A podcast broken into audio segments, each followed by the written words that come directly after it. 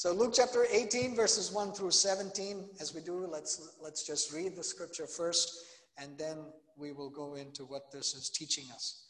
Luke chapter 18, starting in verse 1. Then Jesus told his disciples a parable to show them that they should always pray and not give up.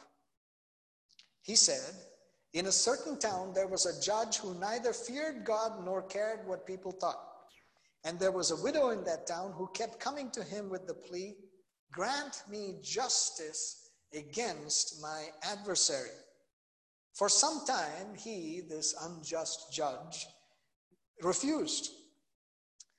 But finally, he said to himself, Even though I don't fear God or care what people think, yet because this widow keeps bothering me, I will see that she gets justice so that she won't eventually come and attack me.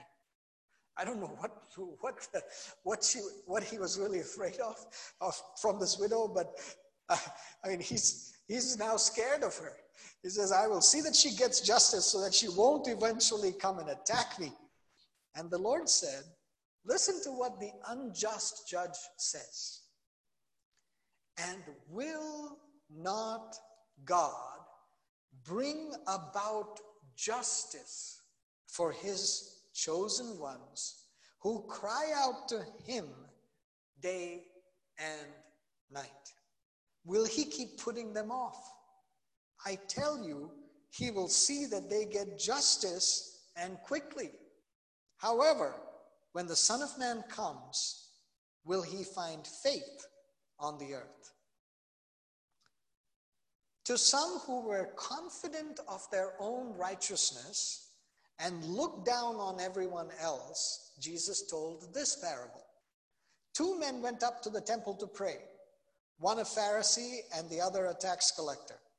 The Pharisee stood by himself and prayed, God, I thank you that I'm not like other people, robbers, evildoers, adulterers, or even like this tax collector.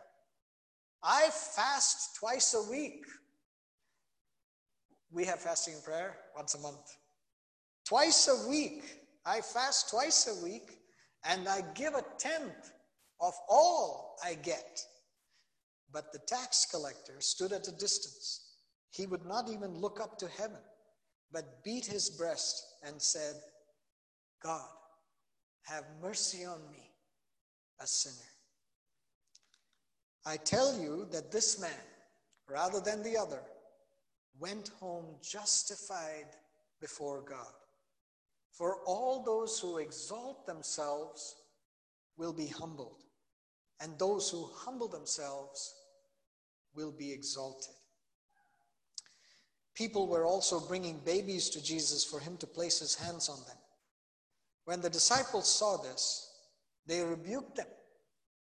But Jesus called the children to him and said, Let the little children come to me and do not hinder them, for the kingdom of God belongs to such as these. Truly, I tell you, anyone who will not receive the kingdom of God like a little child will never enter it. In Luke chapter 11, we're now in Luke chapter 18, but in Luke chapter 11, when we were there, we read about Jesus teaching his disciples how to pray. And we and it's cross-referenced with what we would refer to as the Lord's Prayer from Matthew and so on. But in Luke 11, Jesus tells his disciples to be very specific about their requests. And then he tells them that they must believe that they will receive what they're asking for as they're asking according to God's will. And he tells them to desire the Holy Spirit. So we've seen these things that Jesus is telling his disciples about prayer. But he also taught them at that in that portion of scripture when we're there in Luke 11. He also taught them to persist in prayer. The same point that we're seeing here in this passage in Luke 18. And like I said, you know, last week I think it was that I, that we're going to see these recurring themes. Actually, two weeks ago maybe, when we're going to see these recurring themes, these same points that Jesus is making. Why? Because he wants us to get it, he wants us to understand it. And so here, again, he's speaking about persisting in prayer. And he says in Luke, in Luke 13, he told them that if you go ask your friend for bread at midnight, because you suddenly got some unexpected visitors, even though your friend is in bed, because of your audacious persistence, because you keep knocking, because you won't go away, because you keep asking, your friend will get up and give you the bread.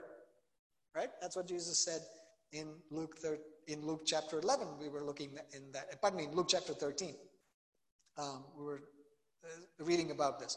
But here in Luke chapter 18, we're hearing about, oh, and, and, and in, Luke, in Luke chapter 11, he talks about the asking the Heavenly Father for the Holy Spirit. And he says, because you persist, you keep asking, how much more will the, the, your Heavenly Father, who gives better gifts than your earthly fathers, how much more will He respond to you and give you the Holy Spirit?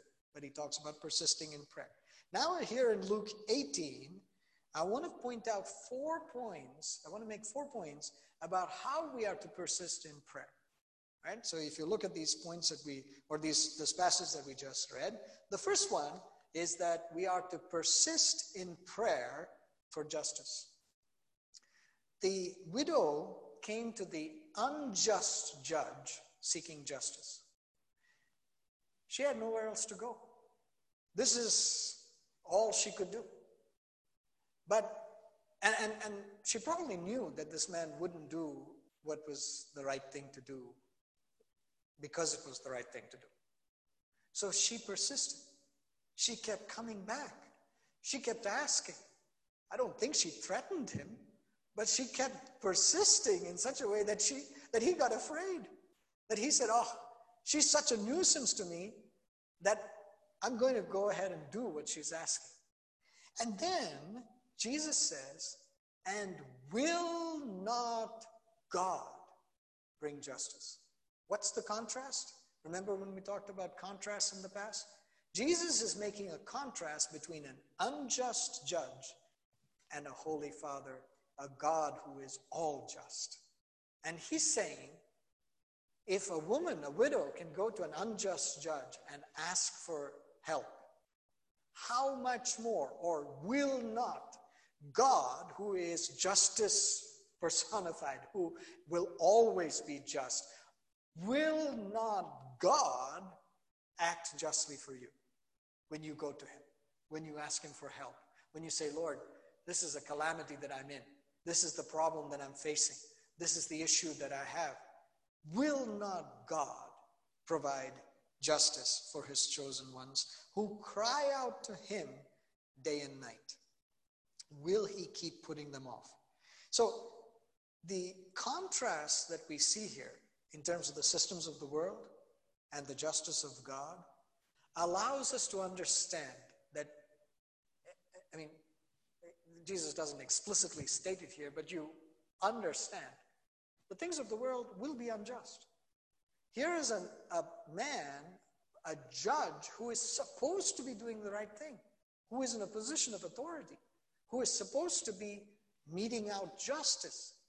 And instead, he has no regard for others and no regard for God, and he's described as an unjust judge. And so, the systems of this world that we see around us that are going to be what we have to deal with and live with and, you know, navigate, you're going to face injustice. God is not saying you will go through this earth and everything will be just totally smooth in front of you. You go to the DMV and they will get you your license right away, right? You know, I mean, you go to wherever you need to do with something and everything will be smooth. You know, and people, others, you know, as you're listening to me, you know already what kinds of injustices you have faced. You know what kinds of things have not gone well. You know what kinds of situations you have had to go through just to get a simple thing done, or maybe some very significant thing done. And people who will try to take advantage, people even in positions of authority who will do things against you, lawyers or others or judges, corruption, all sorts of things are around us in the world. So we don't we don't ignore those things. We don't say, oh, that doesn't happen, but we say, I know where to go for justice. True justice. Justice that will be proper and complete. All around us right now, people are calling out for justice. And there is that call for justice that is rising up from different groups of people, but especially a whole generation of young people. And it is important for us not to ignore it, to pay attention to it, to understand why this call is being raised. But in the midst of it, we have to pray. We have to go to God. We have to say, Lord, I am calling out to you. When there is injustice in the world, oh Lord, come and have your way. Please intervene. Do something here that will make a difference. And, and when do you do it? How do you do it? I mean, the description here is that you would keep persisting day and night, that you would keep coming to God, crying out to Him day and night. You know, in Psalm 55, verses 16 through 19, and then verse 22 to 23. It's a psalm of David. David is describing the difficulty that he's facing and the calamity that he's un, you know that, that is there and the people that are opposed to him. And he says, As for me, I call to God, and the Lord saves me. Evening, morning, and noon, I cry out in distress and he hears my voice. He rescues me unharmed from the battle waged against me, even though many oppose me. God, who is enthroned from of old, who does not change, he will hear them and humble them because they have no fear of God. He leaves his enemies into God's hands and he says, Cast your cares on the Lord and he will sustain you. He will never let the righteous be shaken. But you, God, will bring down the wicked into the pit of decay. The bloodthirsty and deceitful will not live out half their days. But as for me, I trust in you. David's heart cry in the midst of all his troubles his persistence in crying out evening, morning, night, all the, you know, noon, what, where, throughout the day, day and night, he cries out in persistent prayer to God. Why? Because in the midst of all his circumstances, he has based his trust and his confidence that God, he, that, that the Lord that he's calling out to will hear him that God will save him, that God will sustain him. That's his statement. In the middle of, of difficult circumstances, there was no relief from what he was facing. It didn't just all go away. But in the middle of it, he says, I will call out to God in my distress, and he will save me. He will rescue me. He will sustain me. He has faith in God. Which brings us to this next point. We are to persist in prayer for justice, true justice, timely justice, God's justice, but we are also to persist in prayer with faith.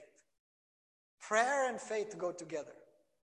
Prayer and faith have to work together. We call out to God because we believe He will answer and that He is capable of acting in this matter that we're talking about. It's not just Him hearing us, it's not just like us, you know, where we hear somebody's situation or need and we say, Oh, I hear you. But we are powerless to do much about it. God's not the same way. God hears us and He is able to act. He is capable of meeting the need. And so when we persist in prayer, we're not just persisting in the words going up to God. We are exercising faith to say, What I'm praying for, I believe that God can do this. So that connection, that link between prayer and faith is critical. It is, as we were talking about yesterday in the Q&A session, faith increases by prayer, and prayer is empowered, is enabled by faith. They go hand in hand. When we start to pray, when we call out to the Lord and we say, Lord, I believe that you can do it, our faith, we're declaring it. We're standing on the promises of God. We're going by what He has already done for us and for others in the past. We're saying your prophecy and your word for the future gives me a hope and an expectation. So, based on all of that, my faith rises. My faith is made alive. It comes, it becomes stronger, and I pray. But as I pray, right, and my faith is being exercised like this, the faith that I'm exercising now starts to be manifest as you hear me and answer me.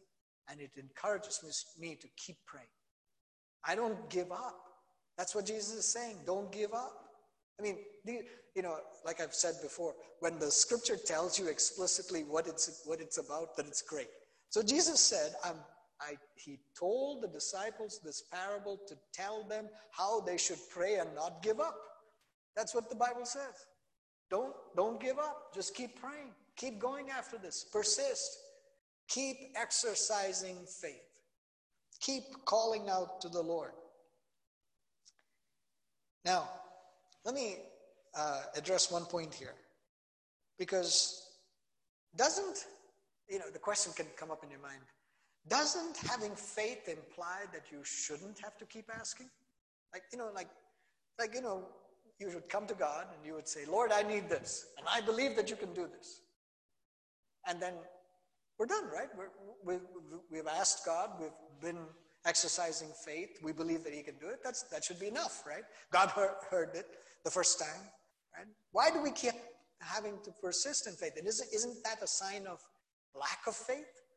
Like we keep coming back to Him and saying, well, you know, I asked yesterday, but maybe I'll ask today too and I asked for 10 days now, but maybe I'll ask in another 10 days. Isn't that a lack of faith? I mean, you know, and, and by the way, the reason I'm bringing this up is because you may be, you may have heard that. You may have thought that. Somebody may have said that to you and said, oh, if you keep praying like this, the same prayer again and again and again, you know, then you don't have faith. Right? No. It is not that we are praying with from a position of doubt and that's why we repeat the prayer. It's that we are praying from a position of faith and we repeat the prayer until we have the breakthrough, until we see God move, until we have the answer. When we read the example of Daniel and we talk about Daniel persisting in prayer and continuing to pray, the Bible says that when the angel finally comes to him and gives him a response, the angel says, From the first day you started praying, you were heard and God sent the message. But I was opposed. I was hindered from coming to you. Now here I am, I'm giving you the message. But Daniel doesn't give up after the first day or the second or the third. He keeps persisting in prayer. And these examples are given to us so that we would say, Lord, how do I persist in prayer? Not because after 10 days, 20 days, 30 days, a year, 10 years, you say, ah, I don't know if this will happen. But because you have said, don't give up, I'm going to keep praying. I'm going to keep asking. I'm going to keep believing. I'm going to keep trusting. I'm going to keep declaring, you will save, you will do this, you will, you will have your way. I'm going to keep on. There's the breakthrough. Mommy, no. One more point about that response. God's response may be to say no. God's response may be to say, not right now. Right? It's not always that you keep praying for a breakthrough or an answer and it happens exactly the way that you think. But it is necessary for us to come to the Lord and to say, Lord, whatever your will. When Jesus prays, as he's going to the cross, if it were possible, let this cup be taken from me. He knows the suffering that he's about to endure and the suffering that he's already come through. He knows that. And he prays that. But he says, But not my will, let yours will, let your will be done. Right? When we pray in that way, we're not saying it will always be according to what I said, or it'll always be according to what I expect, or it'll always be according to what I think. No, I'm going to pray. I'm going to ask the Lord to refine my prayer. I'm going to ask the Holy Spirit to pray from within me. I'm going to pray in such a way that there, was, there will always be the praying according to the will of God. But in doing that, if God says no, then I know I don't need to pray about that anymore. I have that response and I can stop praying for that particular thing. Or if God says to me, keep praying, but it's not for now. This is going to happen 10 years from now. Okay, I keep praying. And remember, there are multiple things in the Word of God that have that kind of time frame to it. You know, God will say something, and it, it's something that's going to happen the next day, that night, you know, the next year, whatever. But in that same statement that God is making to that prophet or to the nation or whatever, there's a part of what he's saying that may be fulfilled only generations later, centuries later. So we have to wait on the Lord, persist in prayer, and ask God, what is your response? Because, and why is this important?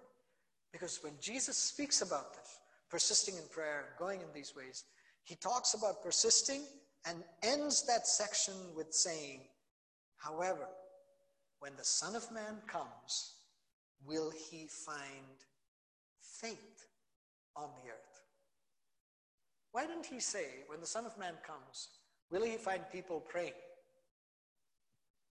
Why didn't he say, when the Son of Man comes, will he find people who have been persistent? He says, when the Son of Man comes, will he find faith on the earth? Because he knows that as we pray persistently, we're exercising faith. We're trusting Him. And that kind of faith that comes from and is exercised in persistent prayer is what Jesus is looking for when He returns.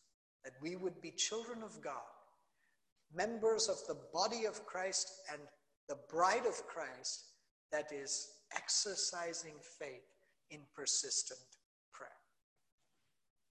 So, persistent prayer for justice, persistent prayer with faith, but then we also want to persist in prayer because of righteousness. You know, Jesus begins that next section, or the word begins this next section by saying, verse 9, to some who were confident of their own righteousness and looked down on everybody else, Jesus told this parable. He's speaking about this Pharisee and the tax collector who are praying. They're doing a good thing. They've come to the temple. Both of them are trying to be obedient to God. In fact, the Pharisee would, would be very obedient in terms of the law, in terms of what he is you know, uh, following.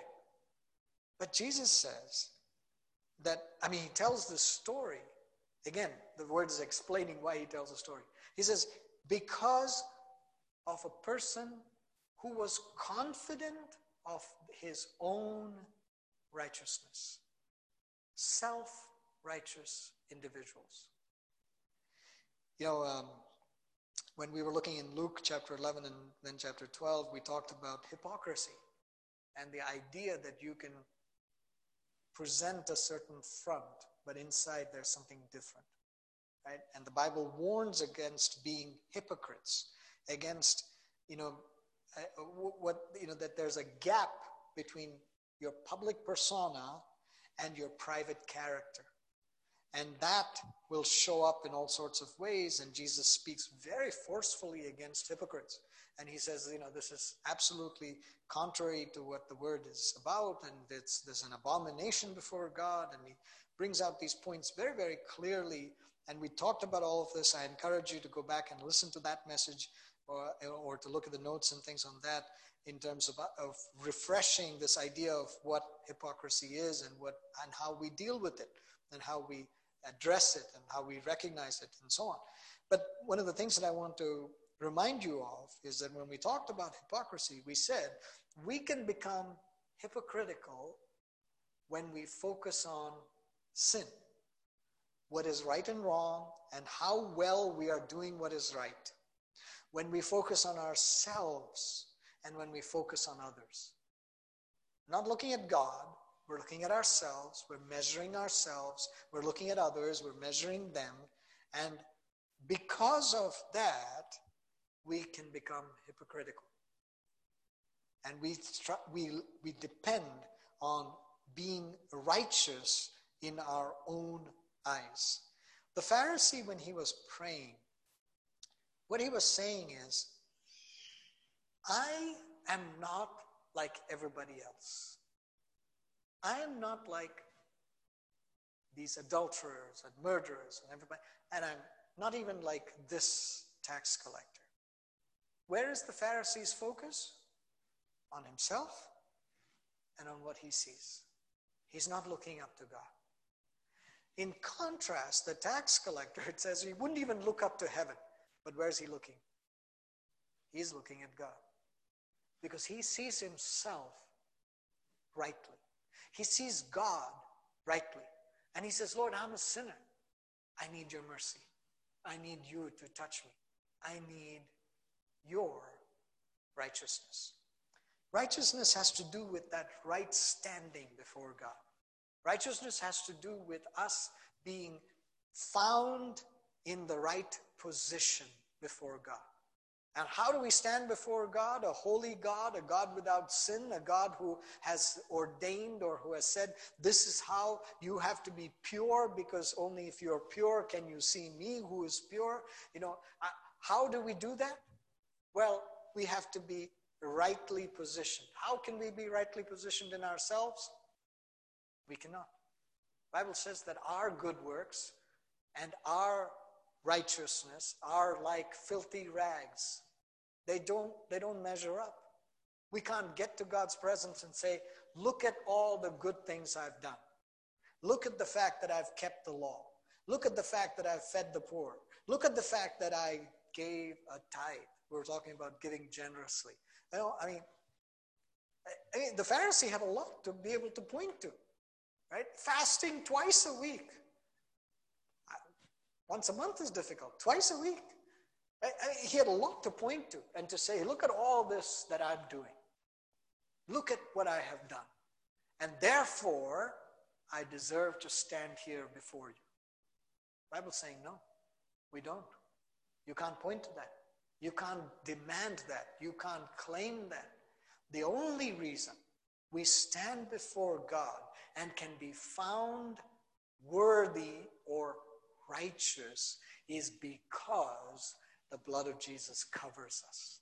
It's because he has taken our unrighteousness and given us his righteousness. It's because he has redeemed us, he paid the price, he saved us. Because of that, we can stand before God. So that when God looks at us, he doesn't see us, he sees the blood. When the angel of death came through Egypt and saw the blood, the angel would pass over that house. We are able to stand in the presence of God. We are justified. We are found to be righteous because of what Jesus has done. And this morning, if you're listening, if, if anytime you're listening to this and you're saying, well, sounds great. I would like to be in that place with God. There's only one way, there's only one means. And we would come to Jesus and we would say, Jesus, because of what you have done on the cross, because of the fact that you died and you gave your life for me, because you shed your blood, I receive the price that you have paid, and therefore I am brought in to the kingdom of God. I am brought in as a child of God. I am brought in as righteous. I don't stand ever to say, I am righteous, that person is not. I say, I thank God for his righteousness that allows me to come into his, boldly come into his presence. And I want to tell everybody else about this same righteousness of God. I want to invite them to know this Jesus. I want them to come to him and to say, Oh God, I receive your righteousness too. And because of that, we can be joined together as brother and sister. The Pharisee and the tax collector had an opportunity with Jesus being right there. They had an opportunity to say, Jesus, how do I come into the kingdom of God? How can I receive your righteousness? And how can this person that's next to me, who's not like me, who has not been doing the same things as me, who, in my estimation, is not as good as me, how can we be brought together other than in you? The answer for the world, the answer for so much that is going on around us, is the same answer that it's been since the creation of the world. Jesus is the answer. We have to come to him. We have to know him. We have to say, Lord, it is your righteousness that allows me to stand.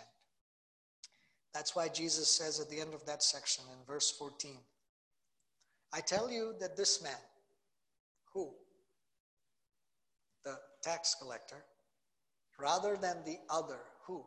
The Pharisee.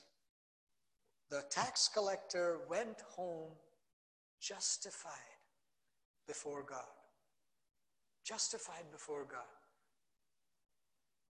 For all those who exalt themselves will be humbled, and those who humble themselves will be exalted. Prayer and righteousness are connected. Prayer and humility are connected. But it's when we come with that heart attitude, that mindset, that we can persist in prayer. We don't persist in prayer if we are self righteous. How long will you pray self righteous prayers? Oh God, answer my prayer because I'm better than everybody else. How long will you keep praying like that? At a certain point, you, you yourself will sort of say, ah, maybe this is not true. Right? You can't pray Persist in prayer if you're self righteous, if you think yourself to be better than others. But when we rightly see ourselves, when we rightly see God, when we receive His righteousness, we will persist in prayer. And then this last point, and it's appropriate that we have some young children in our midst. Because the Bible says that Jesus tells them to persist in prayer as a little child. Persist in prayer as a little child. Jesus said, Truly I tell you, anyone who will not receive the kingdom of God like a little child will never enter it. And you know, if you went to the little child right now, two, four, five, ten, and said, Tell me what the kingdom of God is, they wouldn't be able to articulate it to you. They couldn't explain all these things that we're talking about. They couldn't say, oh, this is how you enter into the kingdom of God, and this is what you know, is characteristic of the kingdom of God, and so on. So why, why, why did Jesus do this? Why did he say you have to be like little child? Well, there are some characteristics of little children that we need to pay attention to and that we should emulate. So you will know this from experience, um, or maybe not from ex- direct experience, but I'll state these things. Little children have a capacity to love. I, when that little child is born and then starts to develop and reaches out to that mother, uh, you can argue that it's just animal instinct. But I really do believe, and I think you have experienced, that there's a genuine love that comes from this little child for the parent, for the caretaker, but I mean, that, that this child genuinely expresses that affection. Right? There's a joy in a little child. I was looking at some old photos yesterday. I was cleaning out my photos. I mean, there were a whole bunch of old photos uh, online. I mean, on my computer. I was running out of space on my computer. So I was deleting old photos.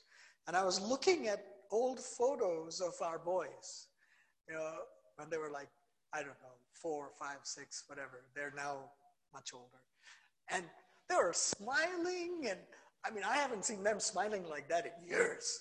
I mean, you know, they're like so joyful. I'm just, you know, jumping on something or climbing on, I mean, crawling through something and, you know, smiling for the camera.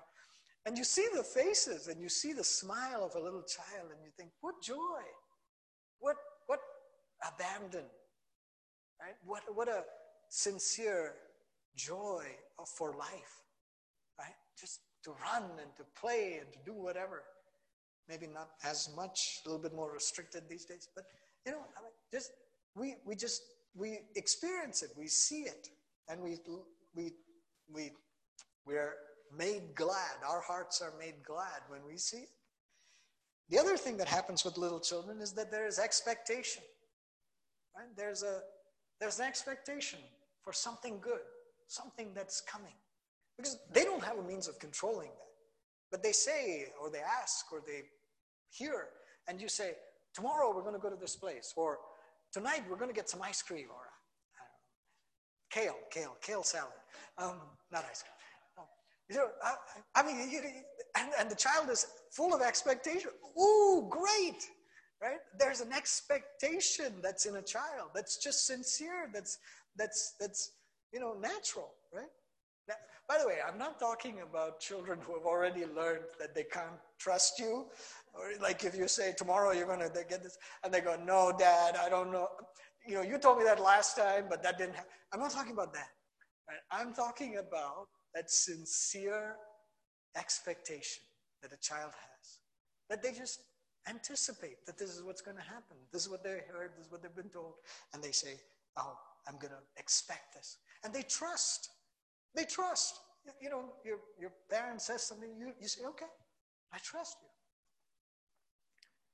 I was reading a little thing that said, um, confidence in your ability is having a little child who says to the father, Turn off the fan, Dad, I'm going to jump. Right? I mean, that if you're confident, if you're that confident that you can jump, you know, get as high as the ceiling, then that's confidence on your part. But you know what? You can have plenty of situations, and you've seen this, where that little child will be up on a dresser or up somewhere else or climbing something, and they just jump. Why? Because they trust that you will, ha- you will catch them. I've had that happen, and sometimes I wasn't ready. I was like, whoa, you know. But the child is so totally, completely trusting. Because why? They are believing that you've got them. They are trusting. There's a humility in a little child. A little child doesn't boast of its capabilities. A little child doesn't boast of its wealth. Little child doesn't boast of its strength. It says, huh? I don't know what I can do or how I can do this, but somebody up there, somebody up is going to do something. And they're humble about what they can or cannot do. There's an innocence about a little child. There's a complete innocence about what's going on around them. And we have come to a point where we sort of counter all these factors. In their simplest form, in the, in the most natural way you can think of how the little child will be. There is this love, this joy, this expectation, this trust, this humility, this innocence, and there is a dependence. Human beings are one of the only species where that little baby is totally dependent, completely dependent on the parent taking care. And a child is entirely dependent for many, many years. Now, you can, you can get little kids who at four will say, I can do it, you know, but really, they're completely dependent on somebody else, on some set of circumstances around them. They can't do it on their own. They just cannot handle it. So when Jesus says we should be like little children, look for these things. Look to see how we can be sincere in our love, in our joy, in our expectations, in our trust, in our humility, in our innocence, in our dependence. Now, there are characteristics of little children because no child is born without sin. The child doesn't have to be taught how to sin. Doesn't the child doesn't have to be taught how to become angry or to say no. Why not? Child will do it. We'll get into it. So we're not looking to emulate ignorance or selfishness or stubbornness. No, that's not the point. But there is a way in which we can look at a little child and say, Lord, how do I persist in prayer? How do I enter into the kingdom of God? How do I stay true to you in all these ways, like a little child? And that brings us to the point of response this morning. And we respond to the Word of God, to this Word of God, by committing to pray, to persist in prayer.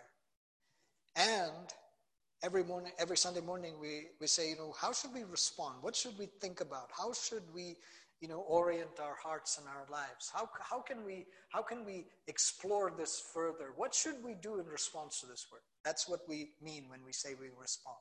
We can't just be hearers of the word, we have to be doers. But how do we how do we prepare to even do? How do we prepare to take action on what we're hearing? How do we respond to it? Well, we respond by committing to persistent prayer. And we say, Lord, I'm going to pray and not give up.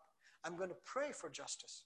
I'm going to pray in, with faith. I'm going to pray in these ways that you have asked me to.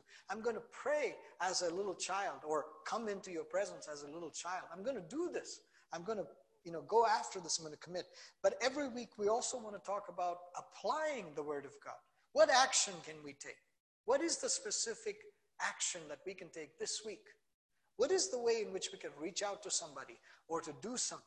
And today, in terms of our response and our application, it's really the same. We've got to pray. We've got to pray. We pray until we receive God's response. What have you been praying for? What have you been asking God for?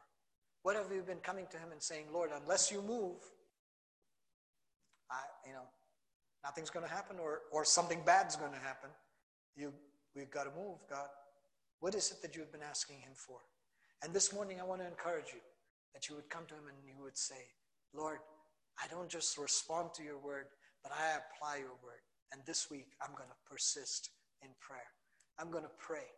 I'm going to come to you and not give up. I'm going to keep praying until I receive your response. So this morning, for just a few minutes, I want to encourage you to pray. We're just going to take a few minutes here and we're just going to pray.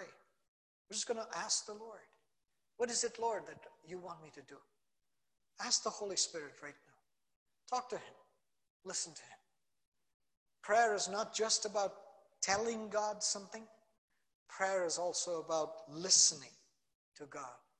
Prayer is asking Him what He thinks. Prayer is saying, Lord, I want to hear your word loud and clear in me. Prayer is saying, Lord, my faith is at this level. Increase my faith. Help me to see what you are doing.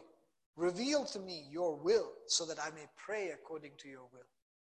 Reveal to me your plan and your purpose so that I may walk in that way. Reveal to me what your heart is, your character, so that I can appeal and stay consistent with who you are, the nature of God. So let's pray. Call out to Him. Let the Holy Spirit remind you right now what topics you should be praying for. Don't leave from this place just hearing, but pray. Pray. Hallelujah. Hallelujah. Thank you, Jesus. That muscle will get stronger. Praying, praying for a few minutes right now, praying even for some period regularly during the day. All that is good, but don't give up. Keep building this muscle. Keep praying. Pray individually. Pray with your family. Pray with friends. Pray with people far away. Pray with people close by. Join in the corporate prayer meetings.